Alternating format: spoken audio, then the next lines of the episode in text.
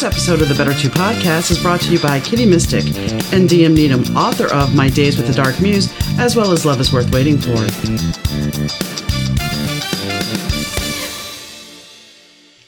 Hi, gang. Donna here. Thanks for tuning into the Better 2 podcast. Today's guest is somebody that you've heard his name mentioned several times over since the beginning. Actually, I think it was the end of last season. Rich Zai. He is of Third Ear Audio Production and he does the sound for the show and does produce it. Well, today he sits down with me, and in, unfortunately, it's kind of a two part show because we had some issues with Zoom and the internet, and we had a little bit of that today as well. But we sit down and we talk about how he got into being a producer and being an engineer. And we go on a journey of talking about touring, talking about what it's like, and uh, how his humble beginnings led him to where he is today. So enjoy. What? What what you need to do is you need to do that the way Marc Maron does, and you just sort of turn it on at some point, mm-hmm. and just do you know do you know how many beginning of his podcasts are he and the guest and the guest saying are we recording? When are you when are you going to start recording? Oh, we've been recording for the last 10 minutes. Oh, great. You heard me tell that story. Fantastic. the world does not need to know that. Yeah, well, they know now. Well, you, you, know, I just with you, it's like this. You know, usually I have my nice sheet of paper, you know, with all the notes and everything. But you don't have anything. With Sarah, I don't have anything. There's several people that have been on the show more than once that I don't have a list of prep because. Well, why? I, and and by the way, I'm the sound guy. What prep do you need for me? Exactly that much. I saw that look on your face. Exactly that much. Well, yeah, you're the sound guy, and I mean, this is definitely going to start off just wild and willy because because you know we're not. I'm not going to formally introduce Rich. This is Rich. That's as far as I'm going to go. You've heard his name at the end of the show over and over again for the last season and a half, and uh, this is the end of season five or is it yeah. the beginning of season six? no, it's the, end of, it's the end of season Are you sure? Yeah. This is going to be the last one. It's, oh. This is going to be the last one. You're going to follow Sarah. Nobody can follow Sarah. Well, That's like, are. okay, you know what you've really done is you've turned me into the comic that goes on that goes on after Chappelle shows up at the comedy store at 10 o'clock and does two hours. It's like, how do you follow that? I get well, to all right. Well, well especially because Sarah and I are usually, you know, we we do get in some interesting conversations. Okay, so I have to go back and actually listen to the whole to all of that one instead of just spotting. So just so you know what my process is, because not that it should change anything, and the, and I'm going to bore every listener to tears right here. Um, I believe it or not, I don't listen all the way through every episode. Oh, I know that. So I I I, I have a couple of I have the, the the front tag and the back tag are are are currently just set up and and and always the same. It's everything in the middle that's different. Unless I will, unless I sit there and go, guess what? I have a musical guest, and we're going to play three songs from the record, and then I'm going to give you just a crap and fest you're gonna, to And you're going to throw it at me, and you're going to have everything that doesn't line up right because whatever you're using on your Mac doesn't have the same time code. Yay!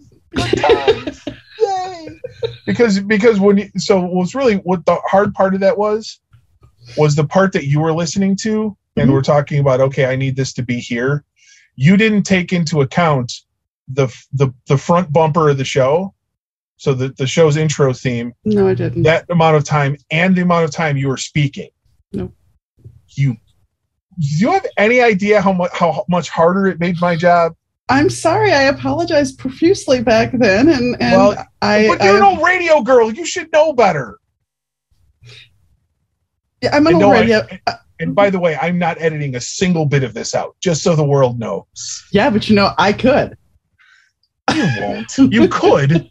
You could, and monkeys could fly out of my ears. But, but let's but be honest. Let's be honest. I was not a professionally trained disc jockey. I didn't go to school to become a disc jockey. This was my training. Hey, you got the job. It's Tuesday. You have the job. Friday, oh, you're going to be on air. Okay. Okay. And we're going to have somebody. That sounds like the first job I got. The first job I got doing running running stage monitors at a, eh. and, at, at, a rock at a rock club. It was, and, hey, you're standing here. This is where everybody starts. And and you're going to have somebody with you for the whole air shift, which will be four hours. Okay. Half hour in, well, you've sat with Todd enough. Todd taught you everything you need to know, and you're running it better than most people that I went to school with. So here you go. Okay. Uh, I got tapped on the shoulder and said, "Hey, I'm going to go meet this chick in the dressing room." well, okay then. I wonder what happened then. Hmm, no. Uh, I can Anyway. neither confirm nor deny it was Bible study. Bible so, so we're, we're digressing. I'm not even. Okay. So now, so now that the, so now that everybody who normally would be listening to the show has changed and gone to listen to anyone else, You never know. They might find us rather amusing because it's just, you know, crazy. well, and we're following Sarah, so this is actually probably pretty normal. This is true, except there's not any. We haven't had any f bombs yet. Oh, it's early yet. it's early. So, as we've talked about, you are my sound person, and you know, I, I have to say, I really wouldn't have a podcast without him because the mic I have and the little mixer is per Rich. So, Yeah, Rich well. has helped me launch the Better Two podcast, and for a long time, I was doing this without his help, and he kept saying, "Why haven't you asked me for help?" Because you know, And and let, let's let's let's call let, let's call a monkey a monkey. It was Monkey. bad. thank you. Thank audio you. audio no the audio quality was bad not the content the content was fine but you don't do this for a living No, no, so there you go No, I don't. you know I, I it would be like me trying to read cards i look at them and i you know i, I believe steven wright said it best i played i played poker with a deck of tarot cards i got a full house and eight people died Well, I'm sure you could read cards if you tried. But anyway, so why? Okay, let's uh let, let's just forget about the podcast for a minute. So why did you decide you wanted to be a sound guy, and what made you decide to be a sound guy? Funny story. Um, and one one of the primary characters in this story doesn't really remember it either the way it happened or it at all. And i'll explain why. It was the 70s um, september 23rd 1979 chicago's international amphitheater the one of the greatest spectacles in rock and roll was playing that would be kiss on the return on the on the tour for the Dynasty record, which was, I believe, technically called the Return to Kiss tour. Okay, sorry, Return from the Return to Planet Kiss tour. Um, for those that aren't Kiss aren't Kiss nutballs like I am, um, they are. Uh, that was Kiss was sort of on the on the backside of the uh, of the '70s wave. Um, that was the last. That was the final tour of the original band. Um, Peter Criss left shortly after that tour um, and then came back really briefly for the record for most of the recording of the next record, but never toured with the next record. And then Ace quit, and you know, blah blah blah. Right. So my uncle Ken, bless his heart, uh, he had a bit of a side hustle in the '70s, known as Yeah. Colombian Gold. Um, and he my grandmother he was living at my grandparents house and my grandmother found his stash. Now i don't know if he now depending on which of my uncles or my dad you or, or if you talk to my dad about it ken was moving weight but i don't know this. I have no idea. He went to they went to every concert there was. Ken never paid for a ticket. You know, I've heard stories about from my father that after him and my mom separated, that he was living with a bunch of guys and they were moving some stuff. And my dad even had a pager back then. And, you know, of course, he was for his auto business. sure Um, but, But- yeah, I think but Ken wasn't- I don't- I don't- happened. yeah i was gonna say i don't remember ken having a job back then but i was nine so Yeah. there's a lot of that stuff that's kind of fuzzy so um when this con- when the when the when the kiss show comes up and i wanted it i was a kiss fan i i was six years old the kid across the street his name was robert page came home with a copy of love gun Okay. and i went blah what is this? This is the most awesome thing ever. I have to know everything there is about this. We would put on our own kiss concerts in his living room. Actually very old school. You walked into the living room. There was the little side den which had the stairs that went to the upstairs. Well that was the perfect drum riser or place to or or, or a place to, to go aerial off the off the risers on the stage if you if anyone if you open the inside of the the inside cover of Alive 2, you see the dragon heads and they're on the platforms and stuff. Yeah, that was our platform. We were nerds. We were total So, nerds. what did you play in in your version of Kiss? Oh, I was I was Ace Frehley. I was always Ace Frehley. There, that's I was Ace Frehley. They're like, but but you're taller than us and you should be Gene. I'm like, fuck Gene, he's an asshole. I didn't even know that. I just looked at him. I'm like, no, no, no, Ace, Ace, spaceman. I, I'm, Spaceman. I'm gonna I'm gonna give you something that nobody really knows. When okay, so my parents had split, and my friend, we were I was over at my friend's house, and he had gotten a Kiss record. I don't remember which one, um, but all I remember is being in his bedroom and having an army helmet, and I was the drummer. That's all I remember. And I know and I don't know the Kiss members totally by Peter name. Chris, that, would, that would have been Peter Criss. That that's what I thought, but The, I that would have been the Catman. I didn't want to mistake. I didn't want to mistake. So, so yeah. Right. So I was Peter Criss, and I was just drummer. I wanted to be a drummer. I always wanted to be a drummer, but I ended up being a bass player. But there you go.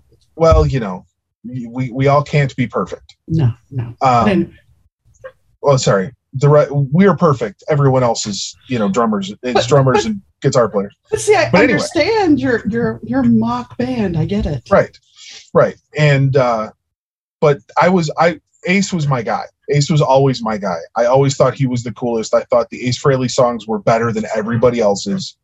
And back then, back then, in the early days of Kiss, the first say six records, Ace would get a song on the album. Peter would get a song on the album. There would be a couple of Gene songs. It, it's sort of like the Beatles. There's a couple of Gene songs. There was a couple of Paul songs. There was a couple of Gene and Paul songs, and then they threw Peter and They threw Peter and Ace a bone. One of the bones they threw Peter was Beth, which was at the time the only charting, the only song that ever charted, which to this day chaps Gene Simmons' ass Really? that a ba- the first song that hit for Kiss was a ballad. It is one of those popular songs ever He is. He is pissed off to this day. It's kind of like Neal Schon.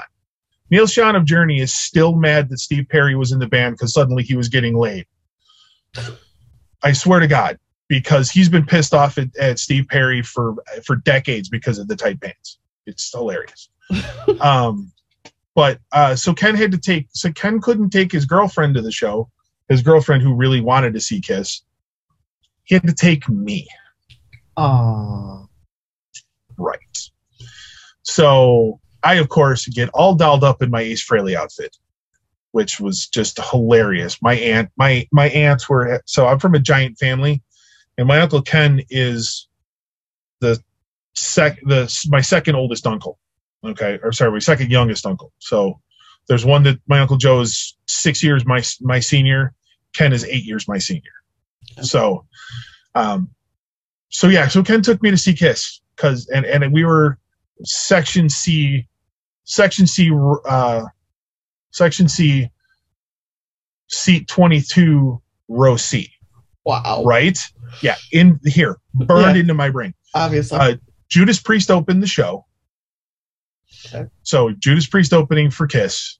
Um, that was the second, or third time. It was the third show on the tour, and the last show that the thundercloud lightning laser effect worked.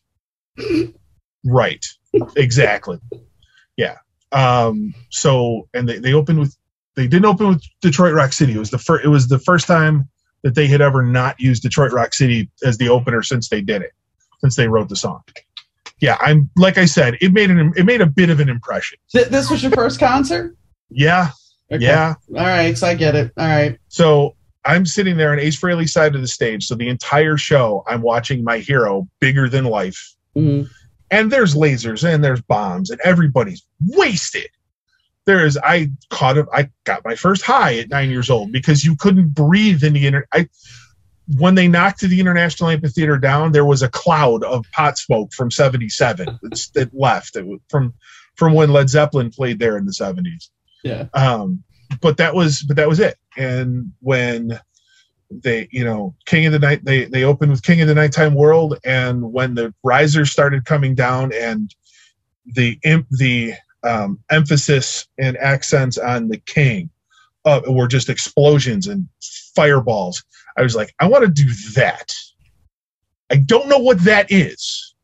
I'm nine years old. I don't know what it is, but I want to do that the rest of my life. And here we are. That's not exact. You're not exactly doing that, but you know, per se, but you are doing it. Well, I, I figured out that I was the world's the world's lamest bass player. The I'm sorry, not the world's lamest, the world's okayest bass player. Okay. Um, flash forward a few years. Um, I'm a freshman in high school.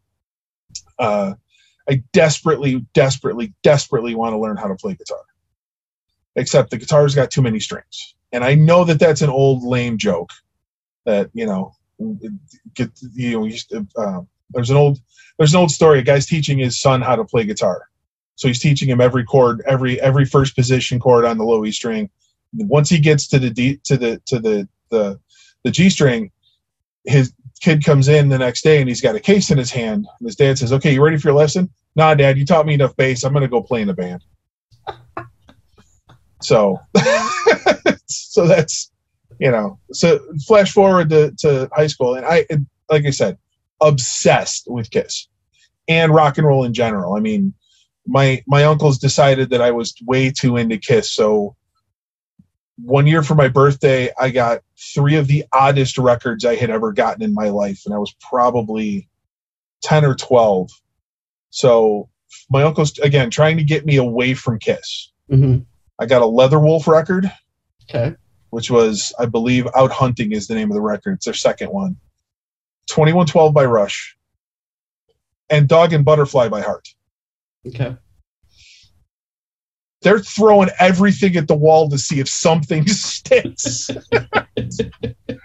um, so so yeah, so you know, I I was listening to everything. I mean, I, I'm a I'm a I'm a child of what you could call hippies, you know, fa- faded hippies. So our record collection went everything from the Hair soundtrack to the Beatles to Elvis to Bread. Um, had I even considered that they would be worth anything, I would have taken way better care of a lot of those records. I actually have some of my parents' records. Well, my folks had like original first first edition pressings of Meet the Beatles, of music music from the Big Pink, and we didn't. You know, it's like there was a song on it I didn't like.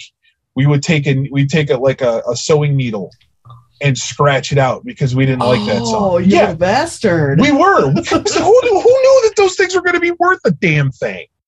well, you it, amazes, I mean- it amazes me now if you go to half price books, it's like a 12 inch that, you know, back in the 80s when I bought a 12 inch there, it was like a dollar something, which I Yeah, have now they're bunch. twenty five. Now they're twenty Yeah. bucks. Yeah, a record we paid $7 for is $25. It's like, what the hell? Well, you know, inflation, and we're dumb enough to go buy it a third, a fifth time, depending. no, on- actually, I'm, I'm not dumb. I never got rid of them. Well, there you go. Hmm. Um, I have quite the extensive LP collection. I have. An, I have. Speaking of that, I've got a turntable upstairs that I keep swearing I'm going to take over to get fixed. I, know where to take it. I have a tur- turntable that plugs right into the computer, sitting in a box. I've had it for five years, and I'm always like, Nah, I'm gonna be able to put this on. Nope. Nope, no, no, no. I've got speakers. I've got a receiver. I got everything sitting upstairs ready to put in a pretty decent system. I just have to go get the turntable fixed, and I just eh. I bought it on eBay at the beginning of the pandemic, and it came in and it didn't work, and the guy was being a dick, so I didn't bother. But anyway, I think I still have. We still have ours too, but I have an Atari like that. I did get it fixed, and it does work. well, there you go. But Um, Atari twenty so yeah. so flash forward to high school, you know, a few years, um, and I was uh, always musical, always musical. I always had, I have an aunt who is a very dear friend of my father's, my godmother, um, and she, I always had whatever the cool electronic thing was. So when the Walkmans hit, I got a Walkman radio. When the cassettes hit, I got a Walkman cassette player. The last thing she gave me was a Walkman CD player. A Discman. for a Discman for like my 18th birthday. I got one of those from her, which I used to have. I still I had when I owned the sound company. That was my that was my put the CD in to play music between bands while we were doing changeover. I still had it, and it finally died. It finally died on a show, so it, it, I got a lot of I got a lot of work out of that. Um, but I was caddying at Park Ridge Country Club. I'm a Chicago kid, for those of you that that can't tell from my accent. Um, and I used to caddy at one of the local country clubs, and I saved my caddy money for a day, and I bought the three records that changed my life. and they are. Uh, a band called Talas uh, out of Buffalo, New York. Bass player is the only one anybody knows of. Uh, Billy Sheehan, who played in Mr. Big and David Lee Roth's band and Sons of Apollo. He was in Grand Funk Railroad for a minute and a half. He played. He was in UF. He was in like a re, reunited UFO for 20 minutes. Um, bass player, ba- you know, has bass will travel, but um, that was Billy Sheehan's band in in in uh, uh, Buffalo. So before he moved west and joined, actually was almost going to join Van Halen, but that's a whole other story. Um, but their their record Live Speed on Ice, which is their live record, and it just was it was cool. The record it, again, going back to us being kids, the record, the album cover was awesome. And then I put it on and I heard Billy play and I was like, what is that? That's a thing. I don't know what that thing is going to be, but I, I want to do that. Bass guitar, Billy Sheehan. Mom, I want to be a bass player. You know, I want to play bass. Kind of. Gene Simmons plays bass. Paul McCartney plays bass. You love Paul McCartney. I should play bass. That's how I ended up with my first bass. It's But- much it's much easier though as a boy to go to your parents and say I want to play bass versus being a girl and saying I want to play bass. Well, only, only, but in my world, my father was a roofer, and my mother was in the medical field, and I'm the oldest of I'm the oldest of five. Okay. So I wasn't playing a bass. My dad used to say, "Oh, you're going fishing." What do you mean? Well, your bass is in your hand. you know that was funny. Once the three thousandth time, I flipped them off. Do you remember black O-ring bracelets? Oh, yeah. Oh, Okay, yeah. I used to wear them all the time, and my stepfather would be like, "So, you're going to go out and change the car, uh, the oil in the car?" Yeah, I got. I, I had Yeah. my. I had my fair share of those cracks as well. Um, I was. Um, but anyway, the other two records were 1984 by Van Halen, which, in the summer of 1984, it was kind of hard to find a bigger record than that. quite frankly. Yeah. Um, and the the what I was is started the path of finding the guy who actually wrote was writing the soundtrack of my life at the time, which was "Shout at the Devil" by Motley Crue. Okay. Now, I actually no, I, I kind of sn- I kind of pulled a fast one on my parents because I actually had a copy of I actually picked up also a copy of Sports by Huey Lewis and the News, but switched the albums Mm-hmm. because I knew my parents would throw away the Motley record because it's black with a pentacle on it. How could they not? Right. and then and then I got for my birthday that later that later that summer for my birthday I got the the the Walkman. So I went out and bought a copy of Shout at the Devil on cassette and played it until it died, and then bought another one. I probably have owned.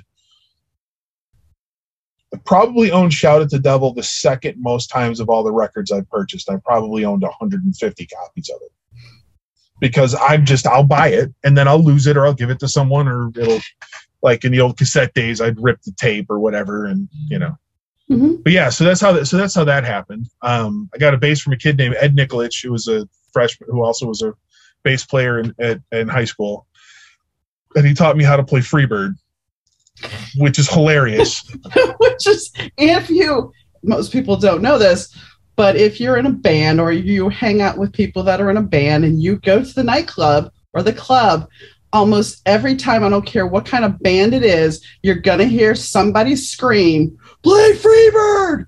Now, I can tell now what you don't know, my dear friend, is that I know the reason that that is actually a thing. Well, please tell me because I don't know. I always just go, whatever.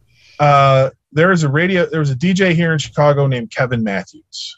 No one, but I, Kevin Matthews was awesome, and he was one of the greatest guy. One of, and there was a period of time when here when when Chicago radio, um, when Chicago radio was completely and totally off the chain awesome. Okay. okay. um, this so you had what boiled down to the greatest the two the two guys that invented shock radio uh, stephen gary you had jonathan brandmeier you had Yeah. kevin matthews you had a guy named ed tyll in the evenings and kevin matthews was the midday guy and kev was incredible he did he did parody songs he was funny he introduced the world to bill hicks. He introduced me to frank zappa.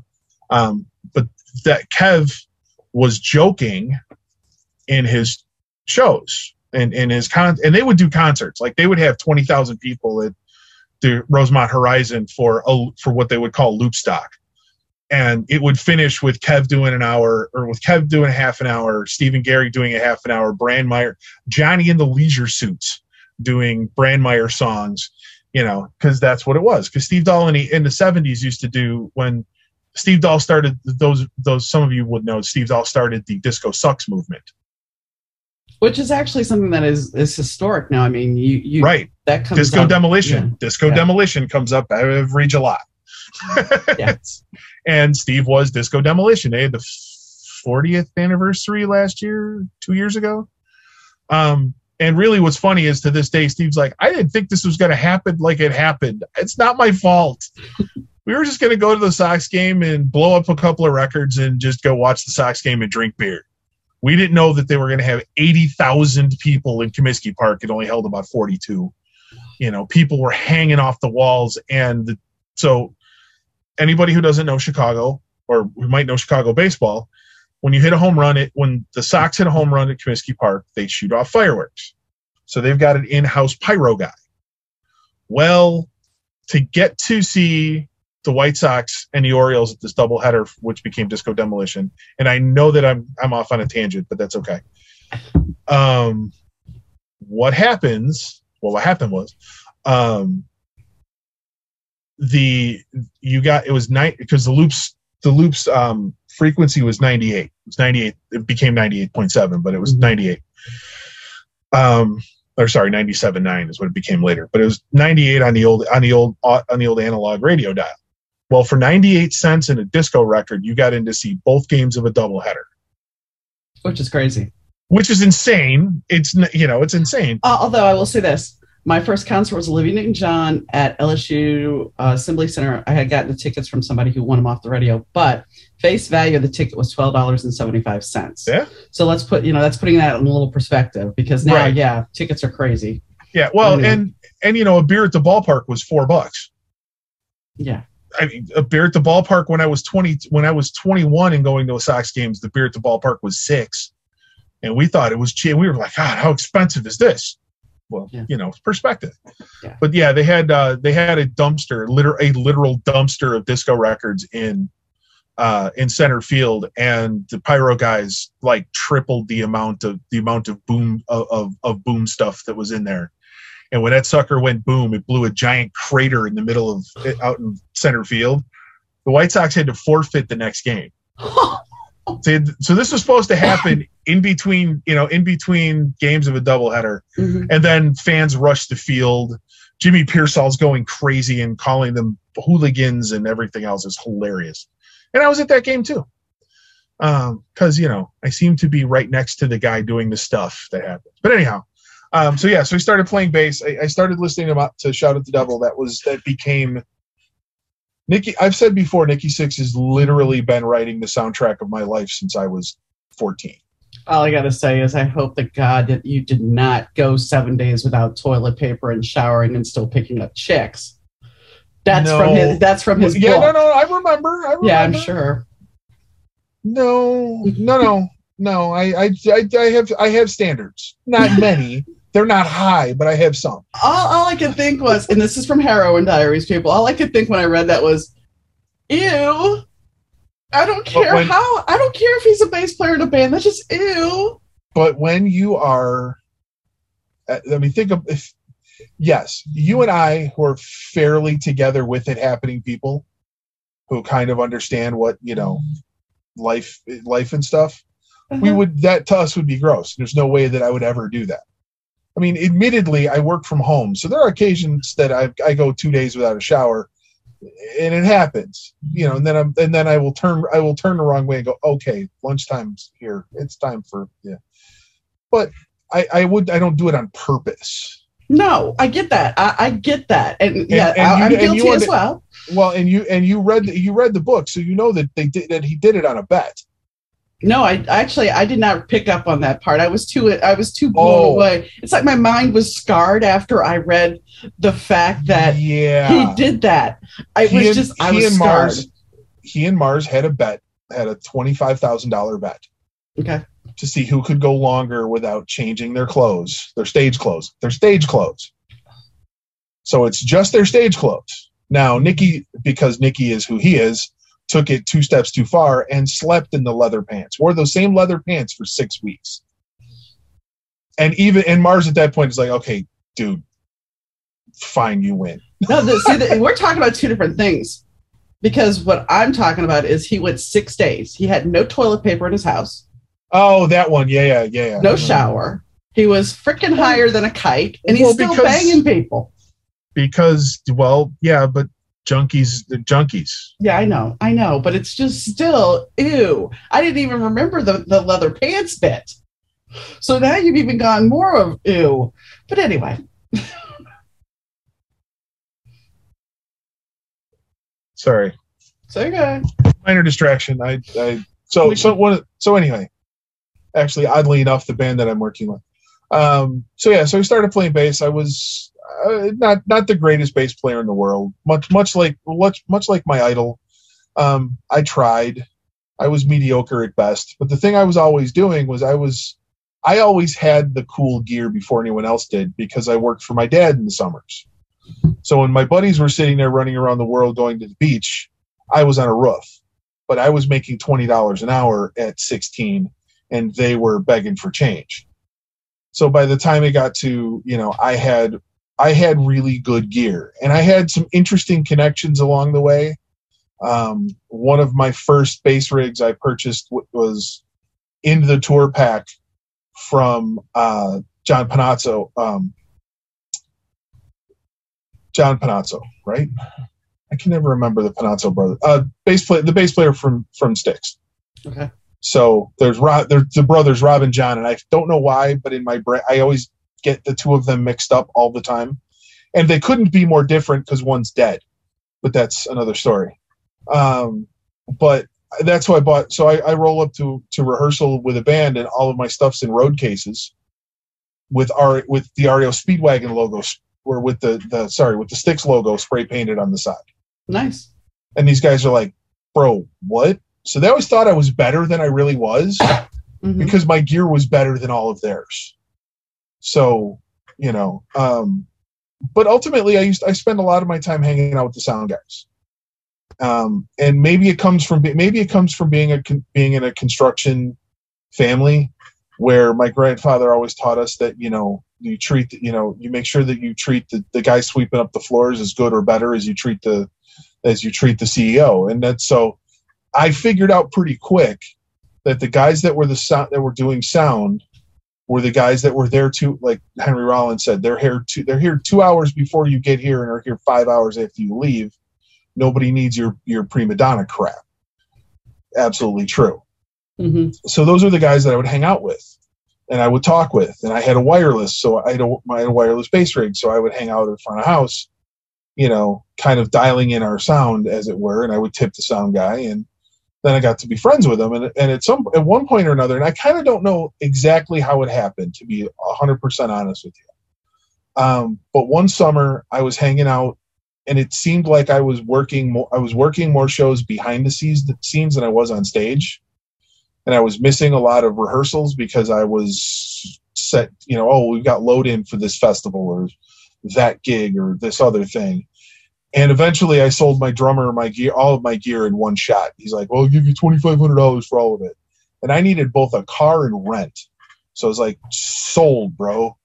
Um, and I, I, I regret that because the one bass that was in that rig was, was a complete and total freakishly awesome bass that I wish I'd never gotten rid of. And and it still hurts me to this day that I got rid of that one. And I've tried to find it. It's it's this weird hodgepodge of new and old and ancient parts and and it really is should not be anything that should be played. But it was awesome and it fit me and it weighed like 40 pounds. It was a swamp ash body. it was an oil it was an oiled swamp ash body, so the thing weighed like 21 pounds Wow. with a brass pick guard and a brass base, a base whammy bar, which Wow. was like four pounds on its own because it was milled out of two pieces of solid, out of pieces of solid brass. Mhm. So it weighed a ton. So the whole base weighed like a million pounds. and I didn't care. I had like a five inch wide clear strap because it was awesome. Um, but that's you know, but and that's how it ended up happening. Is I just sort of became a sound guy because it was I wasn't that great as a bass player, and these guys were cool, and I was getting paid. You know, you still wanted to be part of the music industry. yeah, exactly, exactly. I mean, I never, I, I never really wanted to stray too far away. Um, I tried managing for about managing a band for about five minutes. It, it seemed like um, I got them one gig. We didn't get paid for it. I was like, this sucks, and I'm going to go back to humping gear. And um, in about, it took about three years for me to work to save up enough money that I bought the company. Well, I didn't buy the company. I bought one of the PA systems. So then I had my own PA, my own PA rig, and I would do so. If Big Mark had the big stage, I had the kids stage. You know, I was while I was still trying to to to kind of get my feet wet, and, and I miss Mark. Mark passed away a few years ago, but uh, um, there are some people that we are that we are mutually uh, friends with that would uh, that would tell you that I learned all the wrong things from Mark, and it, that one of the things that I didn't learn was how to be an actual was how to run an actual business. And she's not wrong. I, No, I say she's to this- always right. I, I, I say to this day that I learned a lot of things from Mark, but the things that I should have learned more was how not to do stuff. But nobody ever tells you that really. No, no, but I'm smarter than I'm smarter than that, and I should have known. If that if that makes any sense. Yeah. But- yeah. I mean, I, I get it. Yeah. There, there's a lot of things when I look back, it's like you should know better, but you still do it. Yeah, and then you know, and then came so I, I worked my way, I, I worked my way up to actually touring. I toured for a bunch of band for a bunch of some bands people know, some bands they don't. I, my very first tour. Very- Wait, okay, You're jumping ahead of something because I want to say this, and I, I'm not giving a plug to anybody, but most musicians end up working at a music store, and you did work at a music store. Well, yes, I did. I worked at Guitar Center for a little while, which was well, An interesting event, but we'll just leave it at that. But I just wanted Well- to cover that because a lot, it's not it's not an unusual progression to go from no, no, no, no, no, no. Be it and and so musicians are fundamentally cheap and broke, which is which makes it fun. Which makes you know it's fun because and, and James Hetfield from Metallica said when you can't afford any of the ge- any of the cool gear, uh, you can't play any of it. But then when you can afford anything you want, everyone wants to give you equipment. And he always thought that that was backwards. I don't necessarily disagree with him. Um, the uh, so I went to I worked at Guitar Center for a little while. Um, I tried to I tried to parlay my being a sound guy in clubs with making money at Guitar Center, and thinking now here's the now here this is logic for you. The logic I had in my head was, okay, if I work work at Guitar Center, then I can get microphones and gear at a discount so that I could use it in the, my in my PA and stuff. And well, clearly, if I'm working at Guitar Center and working with all these musicians, they're all my buddies. When they have money to spend, they're going to come spend it with me. That's a lie.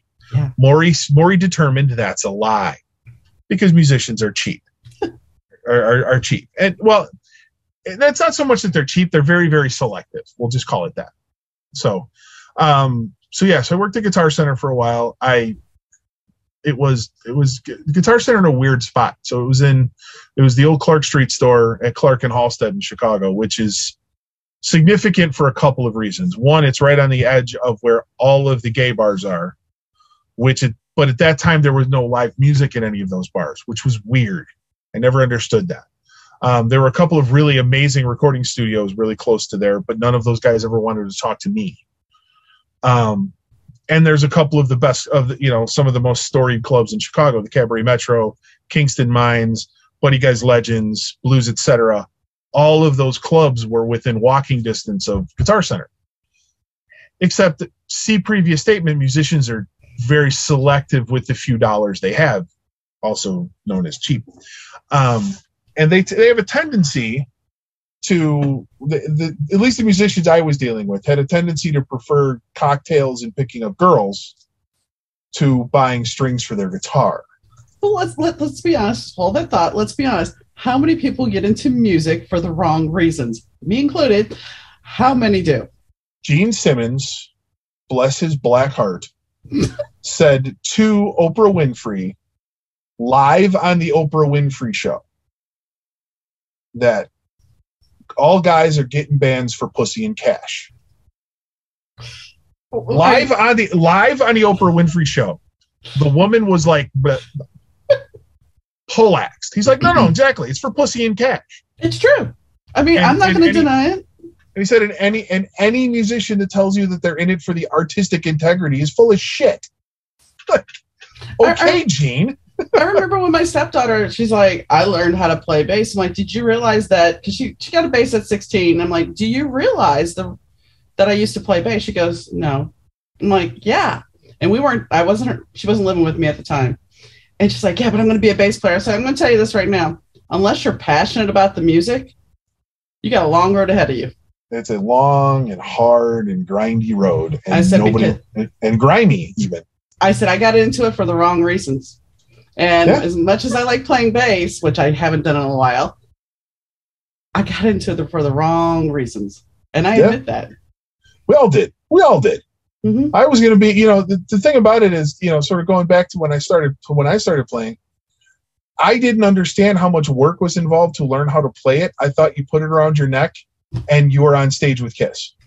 Here, I see. I didn't have that problem because my friend and I were taking. She, we we had a guitar teacher. He taught guitar and bass, and she wanted to learn guitar, and she had tiny little hands, so guitar was a good thing for her because her hands could handle the, you know. And to me, I have the big clunky hands.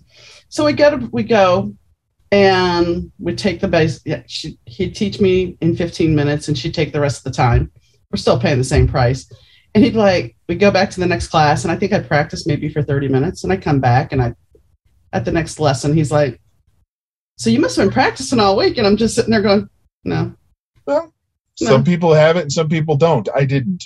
no, I, I Yeah. and I'm not bragging. It was just one of those things where it's like, and, and she would sit there and struggle because guitar is a lot harder, and I admit that. So, yeah, I, I liked playing, and I still enjoy playing, but it's just, I don't. What am I going to do now? You know, to play bass by myself? Uh oh. Oh, here we go. You froze. I did. You did. I was like- watching myself moving. It was you. You were you were I was moving too, so there you go. Um, but anyway, so I mean, what am I going to do? Play by myself? I know that's open ended, and you can go Wow, somewhere, but you- let's not go got- there. And friend froze again. God damn it! I hate my internet. Mm, I hate my internet.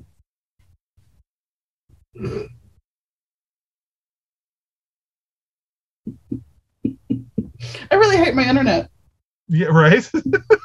I don't know what you said. You're just like, and that was it. I said you can't put it on a you can't put things like that on a tee for me. I'm gonna swing every time. Well, and the computer god said, "No, you're not." Yeah. anyway, so anyway, um, but yeah, so you know, like I said, I, I started hanging out with the sound guy. Oh, god damn it!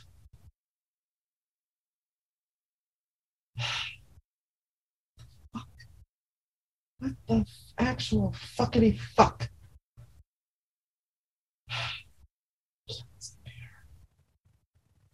All right. So Yeah, here's what I went- here you actually started hanging out with the sound guy. right. I was gonna say, why don't we do this? Sign don't we and come put it- back in. Why don't we put it? uh, We can either do that, or we can come in when it's not 3:30 in the afternoon and everybody's streaming there and everybody's streaming. It's not that. It it did this earlier today too. Make it easy for myself. Go ahead. Oh, come on, smile. It could be worse, Oh, it always could be worse. right? It's been actually a pretty good day. Anyway, Yeah, no, general, you're you're not wrong. So so where did we leave off? we left off with dare I say the word before Zoom decides we're not going to exist.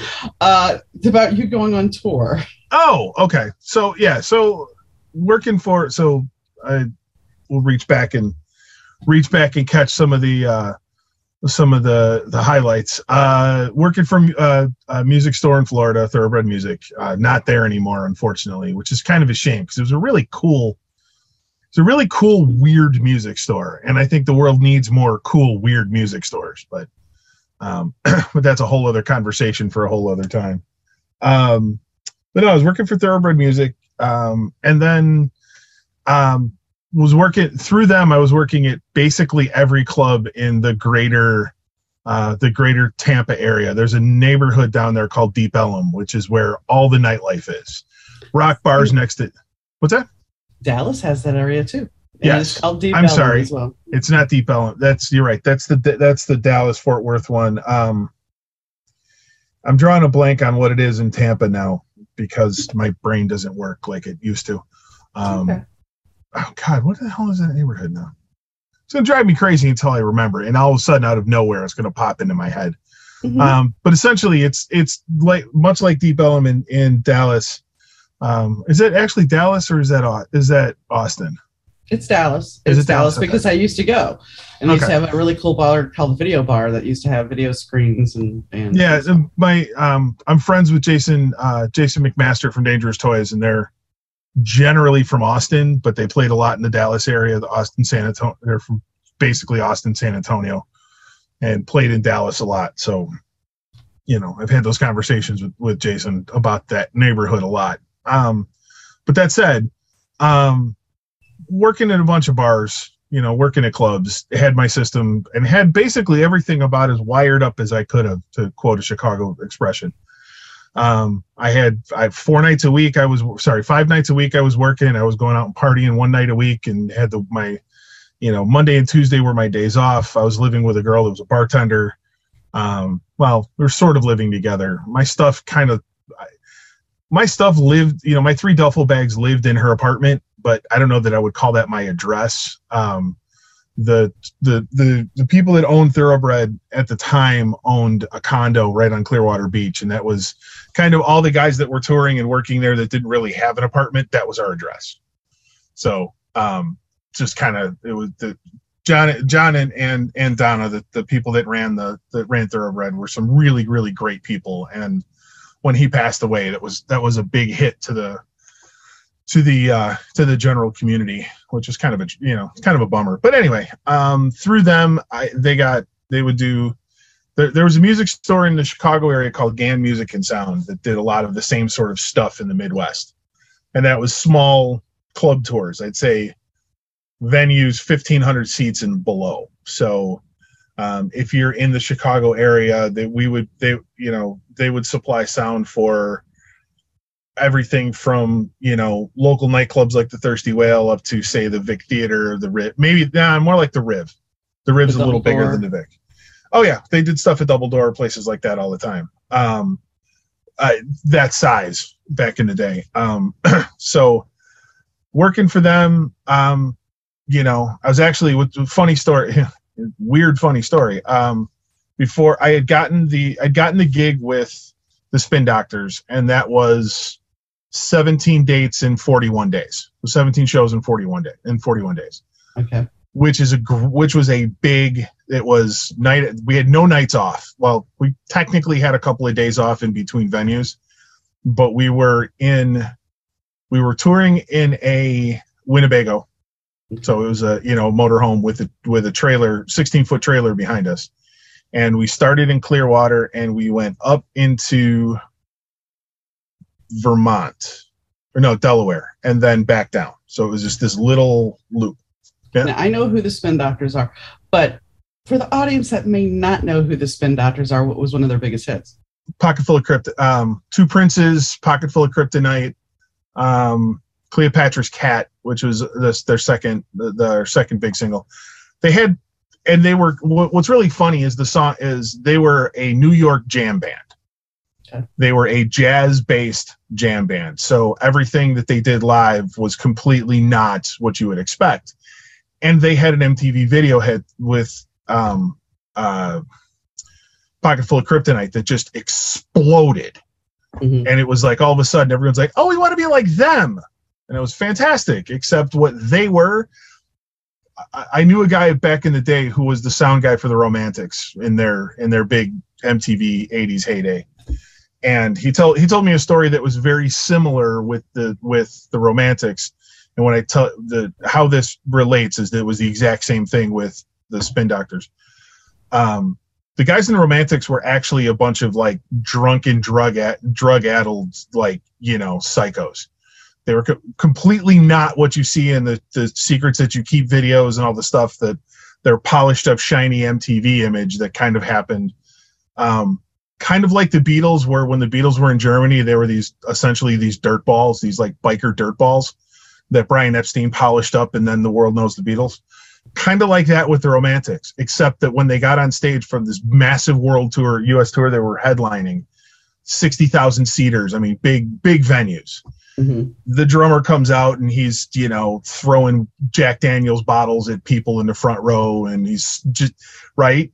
Not what you know. You all the little girls that are have their all the little MTV girls, little like 13, 14 year olds that have their secrets that you keep flats mm-hmm. and stuff and they go backstage and the drummer's like, "Hey, how you doing?" Uh, yeah. yeah.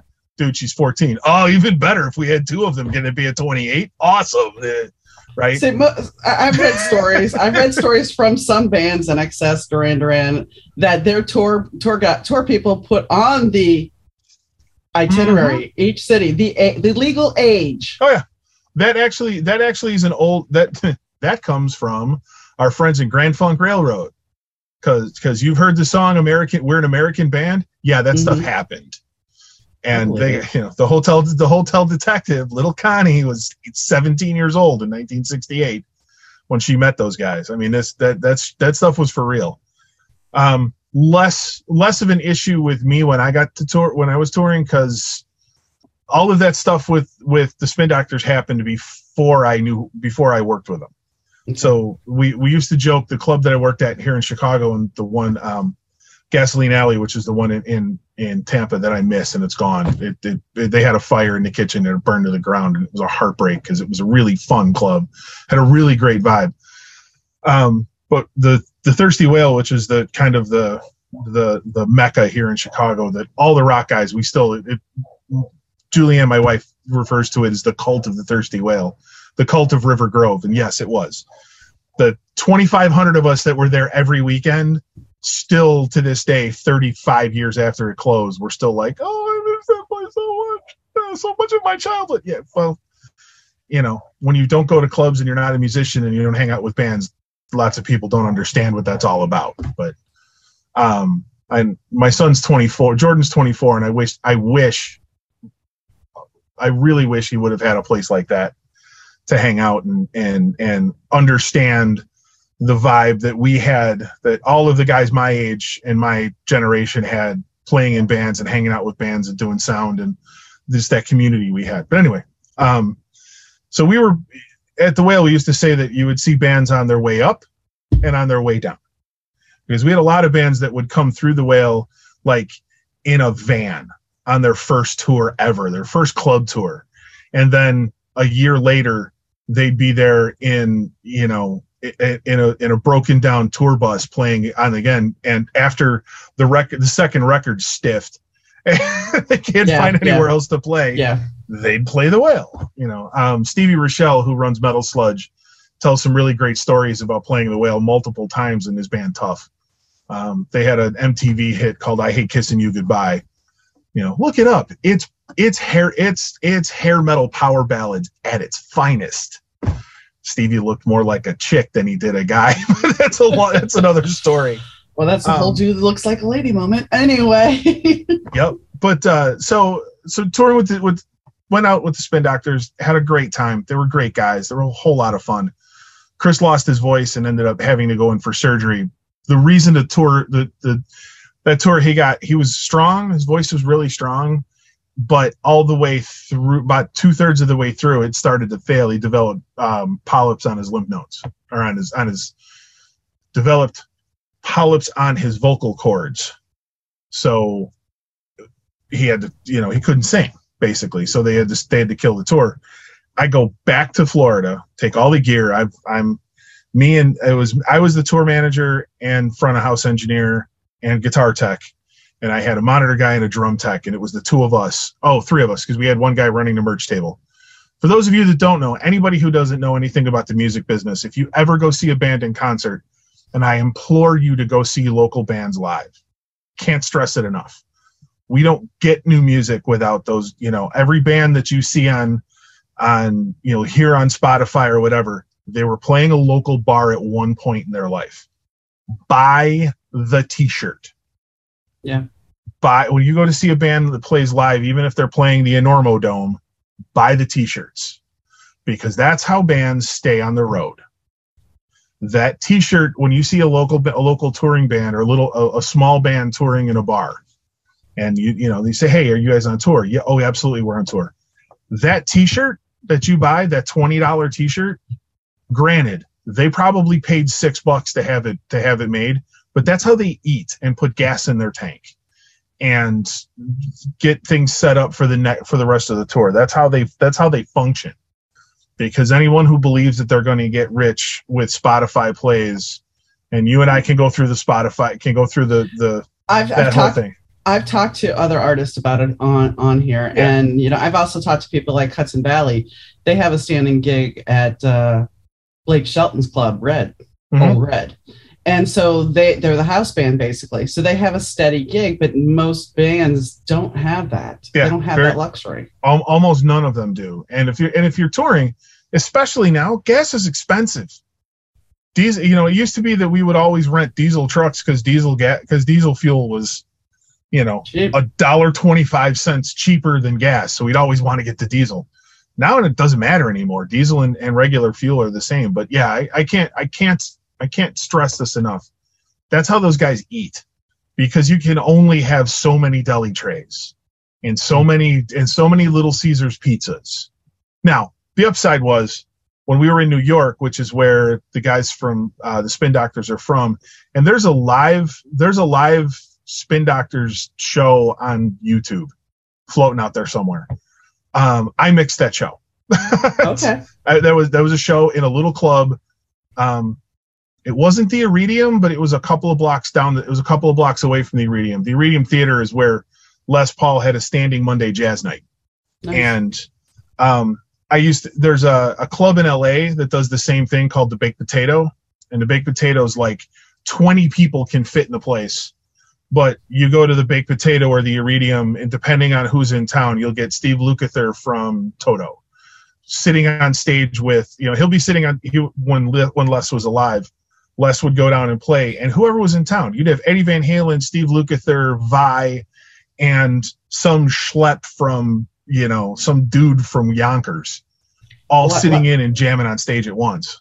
like the Viper Room back in the day, back in the Kinda, yeah. yeah, Yeah, very Yeah. very much like that. And like actually at the Viper Room, um, my buddy, uh, my friend Alex Kane, who was in.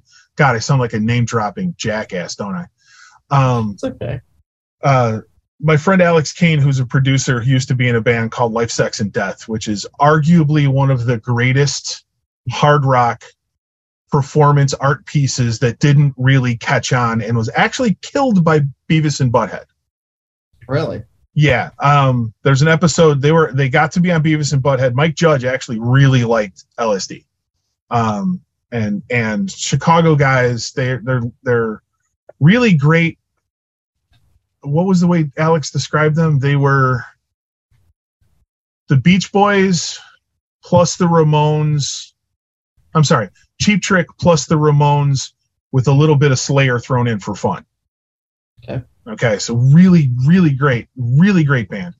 Um, but their lead singer was doing basically a performance art piece while he was kind of losing his mind. He was bipolar and nobody knew what it was at the time. Okay. So he would, his family was very, very wealthy. Um, and Stanley used to go up on stage in this like Louis Vuitton suit that looked like, and I'm pretty sure that he actually rolled in dumpsters in and smelled like a homeless guy and looked like a homeless guy.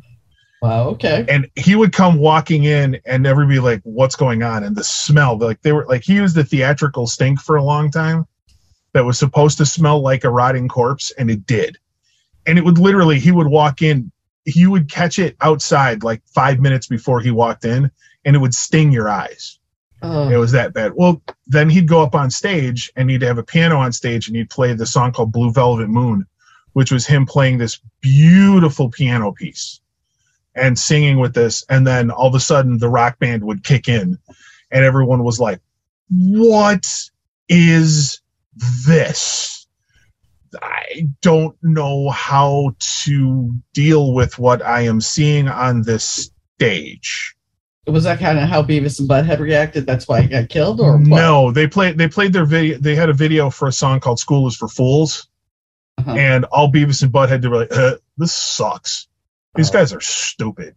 Like this is lame. Like the whole time." And I'm just watching Beavis and. I was excited. This is my. These are my. These are Chicago guys.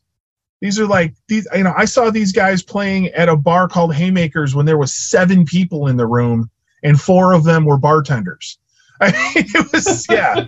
I mean, yeah, we know Chicago people just you know they got this, and and Alex says to this day, like Corey Taylor from Slipknot, uh, in his solo shows, plays two of their song plays two LSD songs in his solo band. Like, right? It's like Yeah. these, you know, Marilyn Manson did a cover of fuck of, of one of their songs called "Fucking Shit Ass," um, which is hilarious. It's actually the the the story behind the song goes that um, a member of a very, very, very, very popular LA band actually stole the wallet from the stole the singer's wallet. But the first time they went to LA before they were doing this whole performance piece thing, they were a band called Bottoms Up, and they went to LA. And rumor has it it was a it was a member of Ratt who's currently who, who's actually deceased. Um, picked his pocket and stole it, you know. And the opening song of the the the opening the opening line of the song is some fucking shit ass stole my money. Some Wow. fucking shit ass thinks he's funny. Okay, because it was like he picked his wallet just to prove he could. Ha.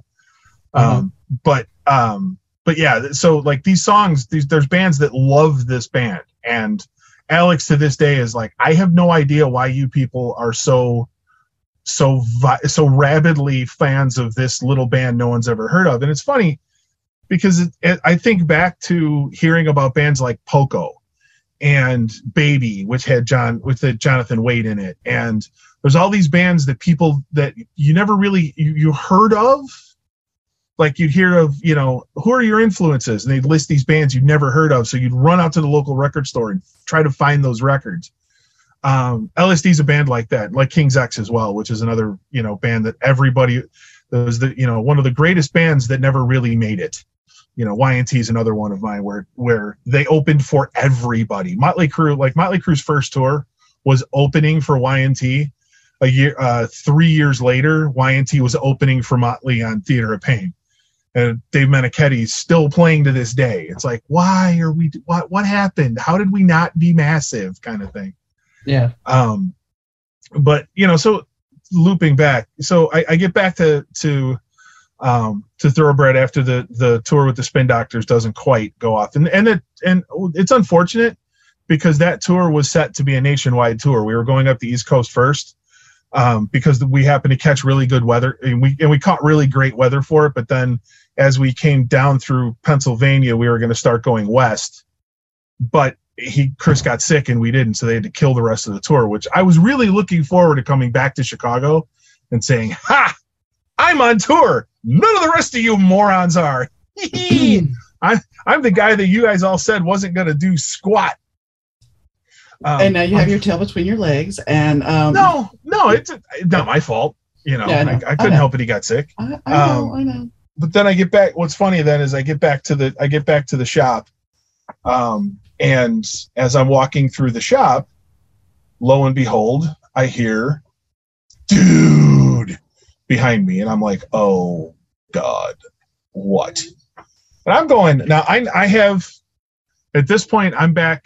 I'm back for about two weeks, and I'm working at a at a at a venue called Ruth Eckerd's Hall and it Ruth Ruth Eckerd's Hall in Tampa is very in, in that area is very very much like the Vic is in Chicago or the Riviera or um, the Ryman Auditorium in Nashville.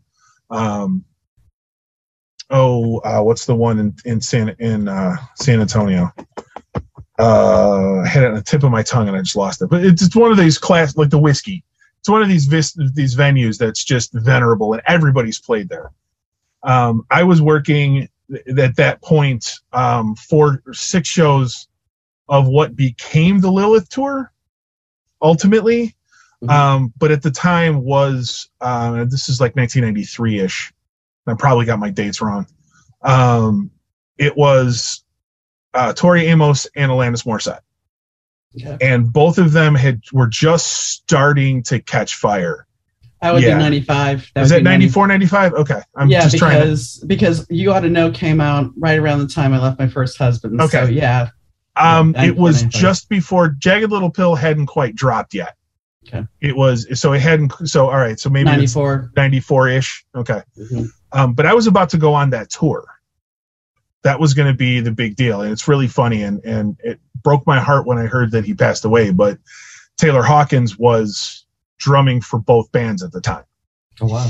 so he was kind of playing back he was kind of playing in, in tori's band she only she only had a couple of songs that weren't her and a piano um not that that's a slight on tori by any stretch because tori amos and a piano at that time was super powerful Yeah. um but taylor hawkins was playing in alanis's band at the time he, he had just left sass jordan um which sass jordan is one of those canadians canadian she's the canadian melissa Etheridge. actually she was described as the Canadian Pat Benatar. Okay. So she's not that tall. She's little. Uh, I'd say she. I'd say God Sass is probably five five, five six maybe, but she's got all of the power in her voice that Ann that Ann Wilson has, with all of the grit of Janis Joplin and all the attitude of like, you know, I don't know, uh, Joan Jett probably or or Lita Ford. You know, kind of that. She's a rocker girl. She is a stone cold rocker girl, and um, you know, again, huge in Canada, had kind of a had kind of a little bit of a of a twinkling of success in the states, but not much. Um, here I am. I'm showing my age because this is the early '90s, and Lord knows, no one cares. I'm, old, I'm older than you are, so hey, hush go. up. We're not talking about that. Um, so, so I was getting some stuff together for that tour, getting my system together and and the like while they were while they were doing their shows at at, at Ruth Eckerd's, and to hear dude behind me, I was like, oh god, this is not going to go well, and it didn't because what it was, it was the guys in a particularly popular death metal band called Cannibal Corpse that remembered me from when they played at the Thirsty Whale, and I was on the crew at the Thirsty Whale, and I was the only house monitor guy that was ever able to get the monitor so that those guys could hear themselves. Oh no. They had been playing a club tour, and I mean, Donna, I had the mon- the monitor system at the Whale was loud. The front of house system was even louder. This is a stage that was probably 12 feet deep at, at its at its deepest point was probably 19 feet deep it was probably 18 feet deep but only about 16 or 18 feet wide. And it had a bit of a it had a, like a 13 foot ceiling. So i mean it was just this pocket. And i could peel paint off the walls. I have literally have hearing loss in my ears that correspond exactly with the mon- Q wedge up here that I had to listen to to try to hear anything of what was going on stage, and the mid pack, the mid packs and the bass bins that were right here to my left for all the years that I spent at that at that place. Um, all the low end in my left ear kind of drops off at about 120 120 cycles, but in my right ear, all of the high frequencies drop off at like 4K Mhm. but if you look at my left ear it does this but then it does this and in my right ear it goes my right ear goes like this Wow. and then like that so they, they balance off because the human the human body does that um, but apparently these guys wanted me to go on tour with them so i did so i lost the cool tour with all the good stuff and the good food and i did clubs with a death metal band why, why did why did you do that? I didn't have a choice. That's what I was. My choice was go on this tour, make Mhm. fourteen hundred dollars. I, I I was the tour manager and front of house engineer. It was three bands. I only had to front of house. I only had to mix one. I got this is 1994. Yeah, this is this is 94, early 95. Okay.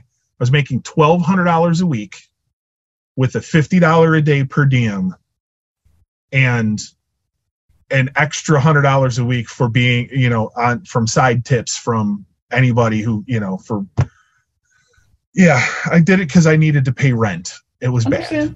You know, I was only gonna get I was only gonna get four fifty a week and a twenty five dollar a day per diem to be on the other tour. understand. So I took money and pop money and living in a in a hovel, living on a bus, over not getting paid anything but rolling through rolling through with really good buses and good food. Mostly vegan, but eh, you know, I, I get it. I had a steady job and I had the opportunity to work on a TV show and make a thousand dollars a week with the possibility of having no job at the end. Yep. The things we do, when- eh, the things we do when we're young and dumb and full of enthusiasm. Well, it's, I'm going to follow my dream. I'm going Right. to pursue what I want to pursue. Exactly. So I go on tour with the guys in Cannibal Corpse. Turns out they're five of the nicest guys in the world. They're absolute sweethearts. And I know that I'm ruining their entire reputation by anyone who hears this. Those guys have kids. They have their daughter, their um, the guitar player at the time, whose name escapes me, is like they've had they they had they had a, a revolving a revolving door of of um of guitar players for a period of time. Uh, the one that was on my tour and I knew knew from the whale, I think was the second lead guitar player they had in the history of the band. Um, and again, his name escapes me at the time. But his daughters would come out and they were the cutest little things. They were awesome. And they'd be running around sound check with big gun muffs, like the like the range Mhm. shooting muffs. While we were playing, and you know, uh, sound check was never a Cannibal Corpse song. It was always like an old Thin Lizzy track. We played Thin Lizzy songs. We play you know, jam on on old Kiss tunes and stuff, and all the. It was always funny because we could never, we could always get kids to help us unload and load the trucks, you know, because we we toured. That was the night. That was one of the biggest, bigger tours I was on. We had a bus, an actual bus for all the band members, and the gear was in a 22 foot straight truck with a trailer behind it for merchandise. So we always, you know, so it was dock height and we Yeah. needed kids to help unload stuff. Okay. For a for a six dollar t shirt, kids would unload the truck like I'd have an army of kids out there helping me unload trucks. It was awesome. Um yeah, so that was that was fun. Um I did that for a while there until, you know, some hijinks. So, so what a lot. So I'm gonna I'm gonna gonna gonna break uh gonna break what uh what everybody thinks about. You know, lots of people are gonna think, oh well, you were on tour with metal bands. God, the backstage must have been awesome. No, but the, all the partying you guys everybody hears about. You know, you used to read about in the magazines about how they had you know Van Halen had all these parties every night. No, they didn't. They had a meet and greet, but you know, early early in a tour you Mm. do that. Early in a Mm. tour, hang on Mm, early in the tour, that stuff Mhm. happened a lot, mhm, depending on the length of your tour, by the way. mhm, If you were out for a year and a half, you couldn't party like that every night. You'd be dead. mhm. Even Nikki Sixx and the guys at Motley Crue couldn't party like that. There were lots of stretches where they would go to the hotel, pass out, get woken up, get on the get in the van, go to the venue, do sound check, go to the dressing room, sleep. Because physically you couldn't do it. I mean, your, your human body eventually will shut down. Um, in my experience, you got a lot of that partying in the first like two weeks when everything was still fresh and new, and we were we're we're we're we're doing it, we're doing this, we're doing this, we're doing this. Mhm, And then in the middle of the tour, it was just a job. mhm. It was a gig. It was we have to be here, bus call, sound check, sleep, dinner, venue, you know, doors, show, rinse, repeat for the next six weeks. And then at the very tail end of the show, because it was a lot of, oh my God, we were almost done with this. Mhm. You know? that one I will agree with because there is a band that I that I I was hanging out with them at the last show of their tour in the United States, and it was in New Orleans, and we went from Pat O's to another bar, and then I was invited to go to the hotel with a friend for quote unquote underwear party. Right. I didn't go. well, I have like more. I have more common sense than that. but Sure. anyway, uh, no, we we had our fair share of those. I mean, don't get me Mm-hmm. wrong. There were, you know, there becomes a certain point. Like I was out with Cannibal Corpse. We were out for 16 weeks, 17 weeks.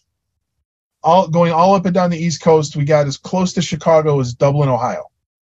So we were or not Dublin, uh, Columbus. We got we hit Columbus. We had three days in Columbus and kind of went, eh, okay, and then back and then kind of went back.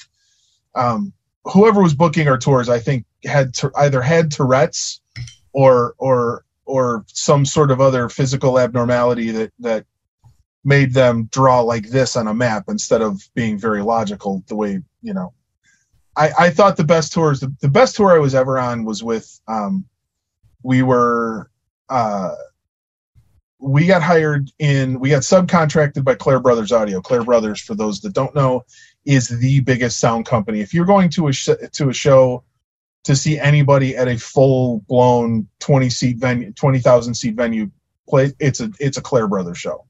They're Clair Brothers Showco and I think they bought the, their they bought their Canadian competition or merged with them a few years ago, but that's literally the big they're the big dogs woofing. There isn't anybody else. Um, when I was coming up, you had DB Sound out of Chicago, out of Des Plaines technically.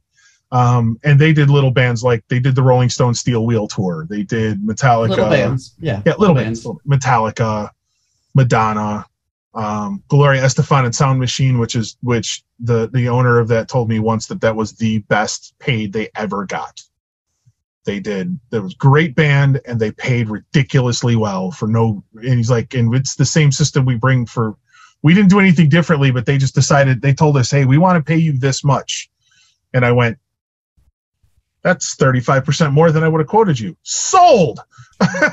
so, um, but yeah. I, I it, go ahead. Go ahead. No, no, no, I was just going to say, uh, you know, back to the touring thing though. I mean, most people have this misconception, like you said, that it's all partying, and most bands will tell you that they will, they can't go to sleep, and and the, just because they're not partying per se with a ton of people doesn't mean they're not going back getting drunk or intoxicated, oh, yeah. playing pass out, get up, get on a bus, get on a plane, and don't even know where the hell they're at. They're, that part is very much true. That the the old joke where the guy says, and they had it in a commercial for something I don't remember. It was like, you know, thank thank you, Cleveland, we love you. Um, dude, Cleveland was last night. Mm-hmm. Um, is is true. Um, the the Scorpions when the Scorpions would tour back in the old days, um, they had on Klaus Meine's monitor wedges, they had a giant piece of white tape that would be the name of the city that they were in that night. Because those guys toured for uh, Iron Maiden toured for what 19 and a half months straight. Mm-hmm. Metallica was on the road with the Black Album for 36 months straight. And basically straight. Same, same thing. Yeah. I mean, they were constantly touring. yeah, and it's and and it's it's hard. It's hard. Mm-hmm. It's hard on everything. And so for the for you to have those parties and a lot of time those parties would be oh it's it's the guitar tech's birthday it's an excuse for you know in the middle of the tour to it's an excuse to break the monotony right. for a day or two or hey we've got three days off in miami woohoo we can sleep this one off and well, yeah I mean, when you talk about, you know, and the, the misconception of things, let, us talk about David Lee Roth. He was always known as the mm-hmm. wild man. And then, like, what, in the 2000s, suddenly he was a paramedic? Yeah. Yeah. Everybody's like, you know, and it, it's Brian May. Isn't he like an astrophysicist? He is. He is, in fact. And uh, Brian May is, in fact, an astrophysicist. Yeah. Um, Jeff Skunk Baxter from the Doobie Brothers and Steely Dan, defense contractor, and has uh, d- designs guided missile systems. Wow. Like but, I mean, the that, actual guidance system is what he designs this, this is the thing. It's like we have such misconceptions. And I mean, yes, I've written the classic sex, drug, and rock and roll book. We know this. And, and I mean, the thing is, it is it is what we are sold because of TV show or movies like The Dirt, which I'm sure took some liberties based on that book. Yeah, but it's not it's really the whole story. Oh no, no. Oh I hate this. Am I gonna disappear? Fuck. Yeah, you froze. I froze. Whatever. Okay. You were saying well, what you were saying about like the dirt and and yeah. and and that were there liberties taken with that stuff? Absolutely, because in truth, had they actually had anyone even what Nikki wrote in the book, even what those guys wrote in the book, if the actual truth came out, lots of those guys would go to prison. You know, the actual, you know, some of the action, some of the, you know, the story of, uh, you know, from the dirt, the story of John Kalodner, their A&R guy, Nikki banging his girlfriend right then and there. Are we sure that wasn't actually rape? We don't know. We'll never know.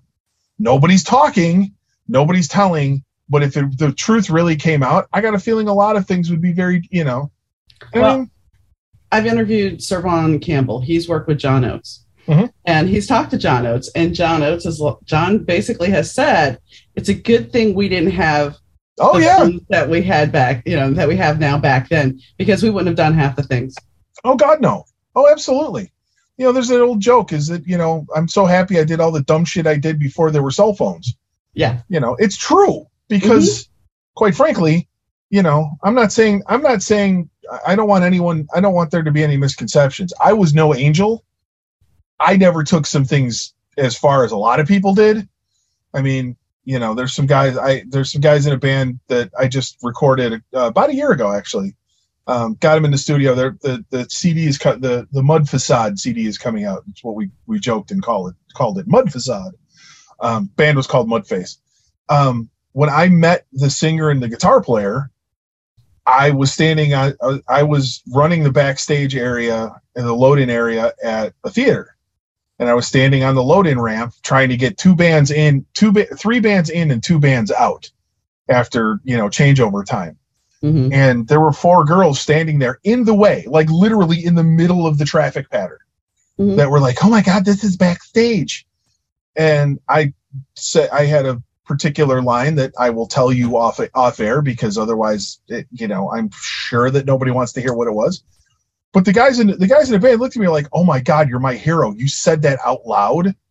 To this day, I'm embarrassed that I said it out loud.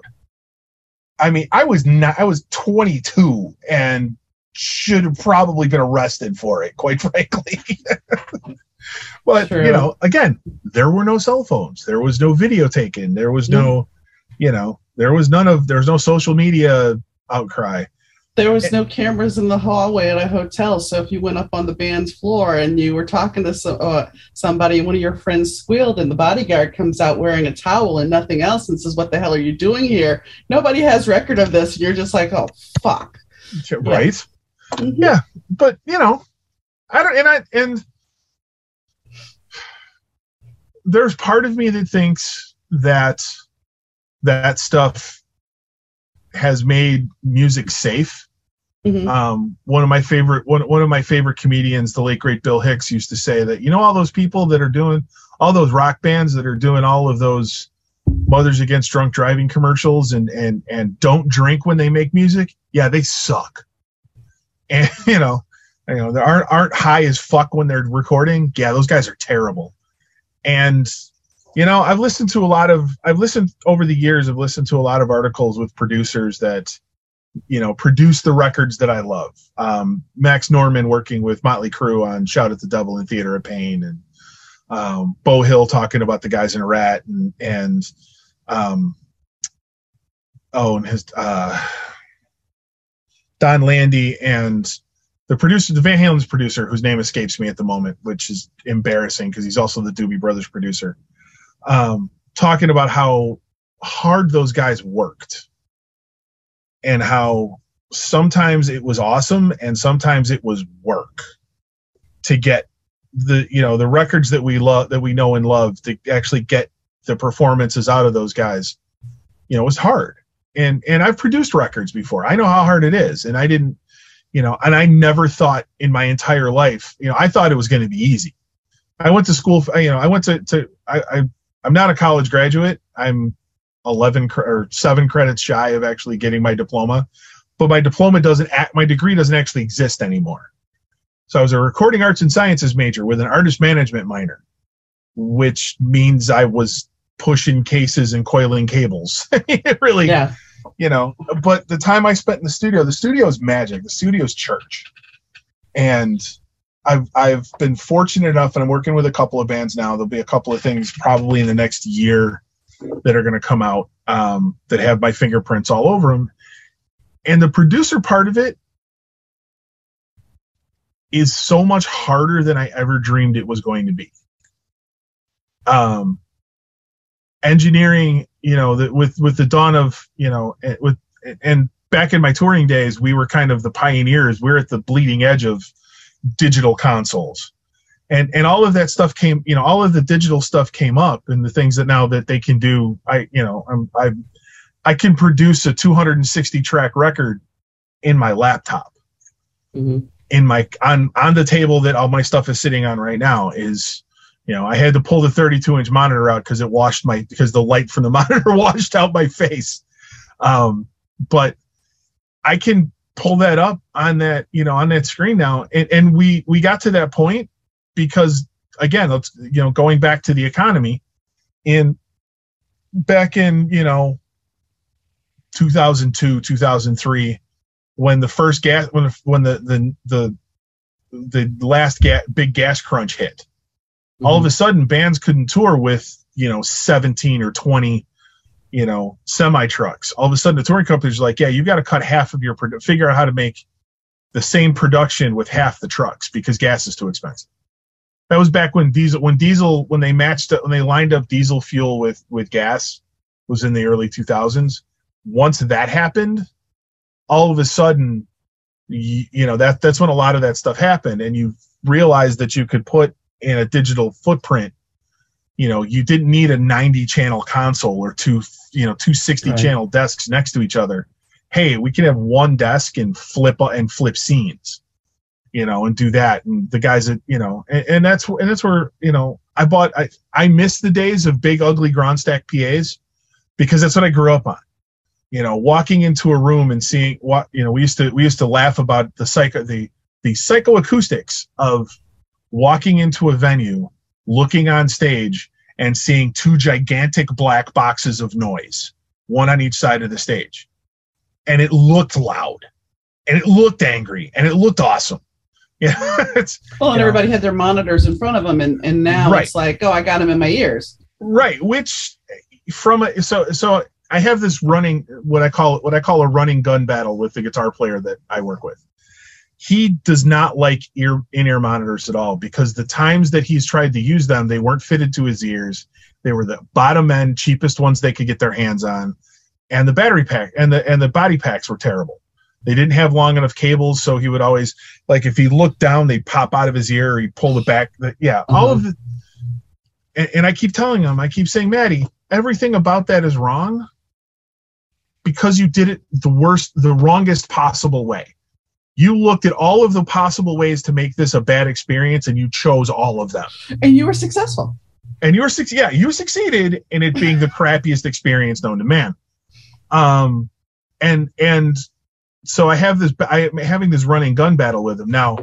In the same band, the other guitar player has agreed to to go to ears, and he's saving his money to get the molds made. Our singer has ears. Our bass player is leaning to, is, is is sort of lean, he he's that sequoia he's that sequoia that's been cut in the in the forest and is starting to lean over a little bit and it's going to eventually fall um, our drummer's been playing with headphones for years, and now he's going to get he's gotten ears so that it's a little easier. So I just got to get Maddie. I got to get Maddie over the fence. Um, so from an engineering standpoint, love in ears because I don't have as much stage noise to deal with. Because yeah. I don't have monitors coming this way and amps coming this way and microphones in the way and phase cancellation and bleh, all that. I don't have that. At the same time, I understand from a musician's perspective, if you can't hear yourself, you can't sing, you can't yeah, I get I get all that, but you know, I miss I still miss having you know uh, Jason McMaster from Dangerous Toys had the best monitor system ever. He used to bring it with him everywhere he went. It was six 10 inch speakers, the, the, the little baby monitors, little itty bitty ones. And he would set them up in a, in a circle. So he would run, run across it like a ramp. It was all, but they were his. So he could do that. It was, it was fun. You know, those guys are, those guys were a, a gas. I, I got to say that as rambling as this as this interview is, um, I've had a really great career in the music business. Um, mm-hmm. It was a lot of fun. I did a lot of things I shouldn't have. I did a lot of dumb shit that probably should have gotten me killed. But the thing Um, is, your career is not over. No, not not by any stretch. I'm mixing your podcast. I'm doing the sound editing on your podcast. Um, But got- you don't. You get. You have more than that. So well, please. Yeah, I got a couple. I got a couple of things that are coming out, but um, I still have to. I still have. I have a lot of ways to go, and I Mhm. keep. I, I I'm. I have one particular artist that's kind of been a boat anchor that is going to get cast aside the, this year if things don't change really soon. Um, unfortunately, I'm going to be releasing them from their from their you know not actually signed but handshake agreement with my with me to to move on. Um, I've got a couple other podcasts coming down the line that are, are where I'm in discussions with to do their production as well. But uh, you're always going to have priority, just so you know. I'm not worried.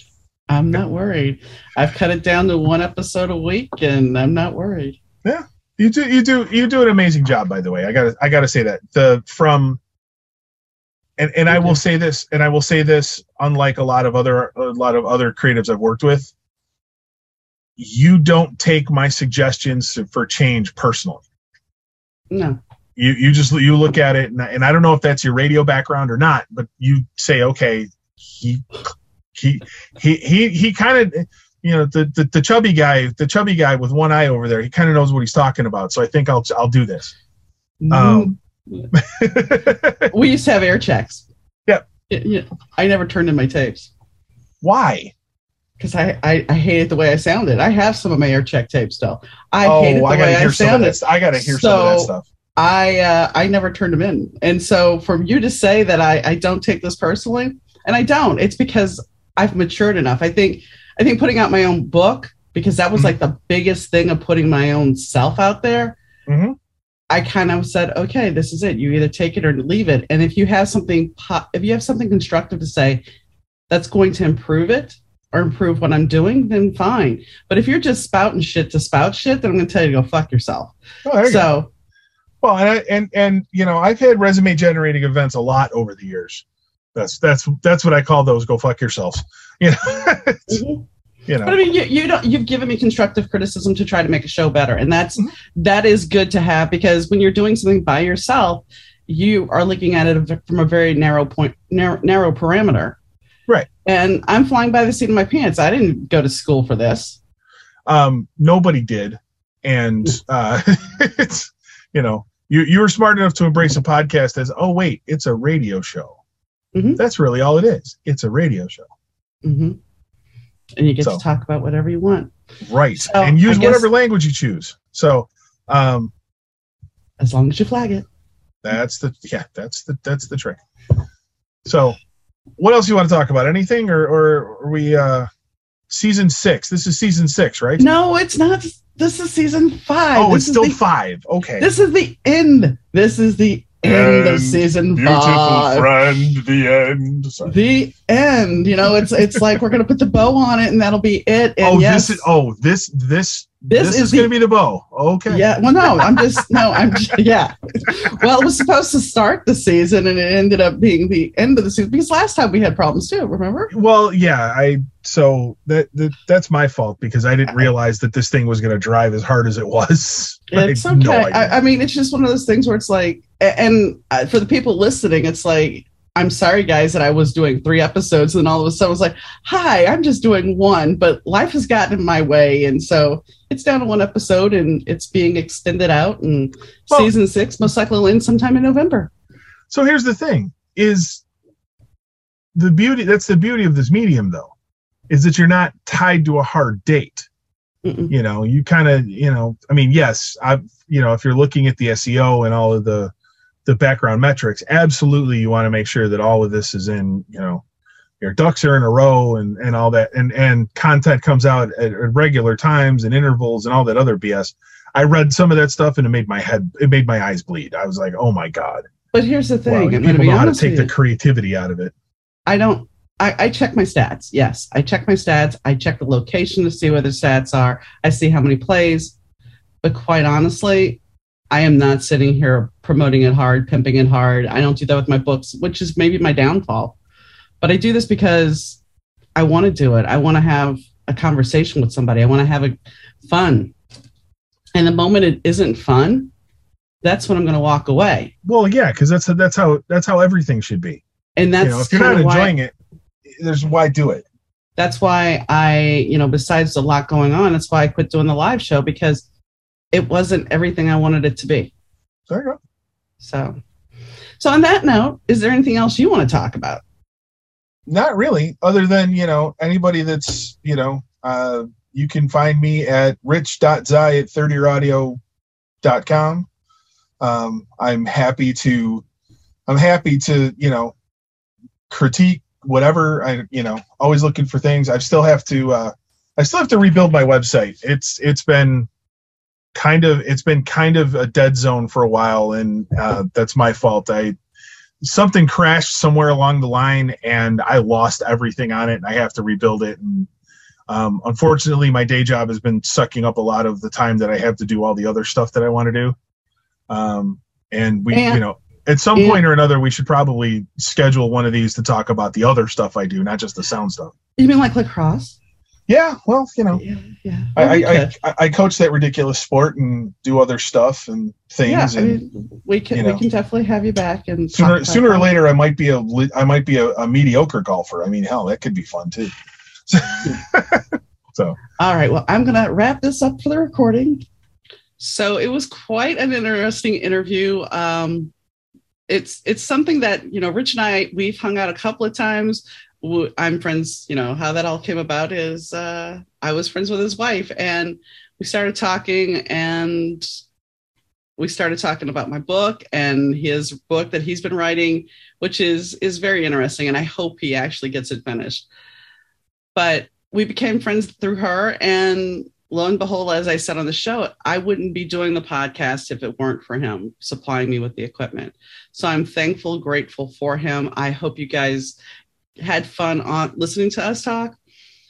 He is really a great guy. And you know if you are trying to if you want your music produced if you want to talk to him about having your you know him record with your band he's open to all that. And you just need to drop him a line and and sit down and talk to him. He's really a nice guy and he's easy to work with so i would highly recommend if you're looking to do you know if you have a project that you want to work on i'd highly recommend him anyway on that note yes this is the end of season five hard to believe i've been doing this for five seasons but i have so this is the end of season five. And if you've missed an episode, you know you can find them at the better2podcast.com website. And as always, you can drop me an email at Dauna, D A U N A, at better2podcast.com. So that's if you have a question, comment, or concern. Season six, well, I've already started taping season six. In fact, I'm about halfway through. So I have some really interesting shows coming up. I have some metaphysical guests. Um, I have a children's author.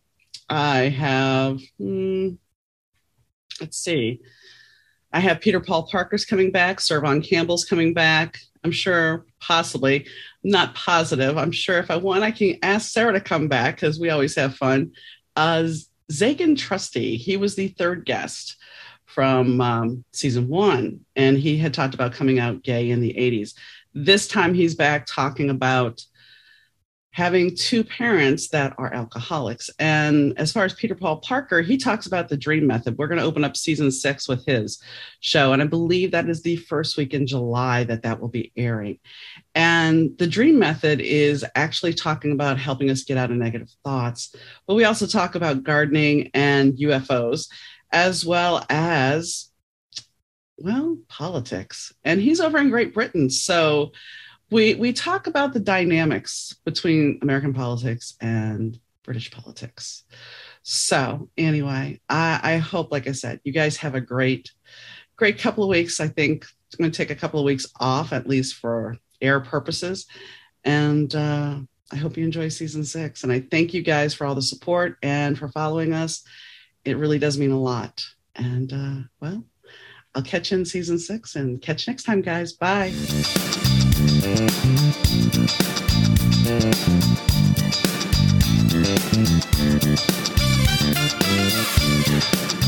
The Better 2 podcast is mixed, edited, and produced by Rich Zai of Third Ear Audio Productions.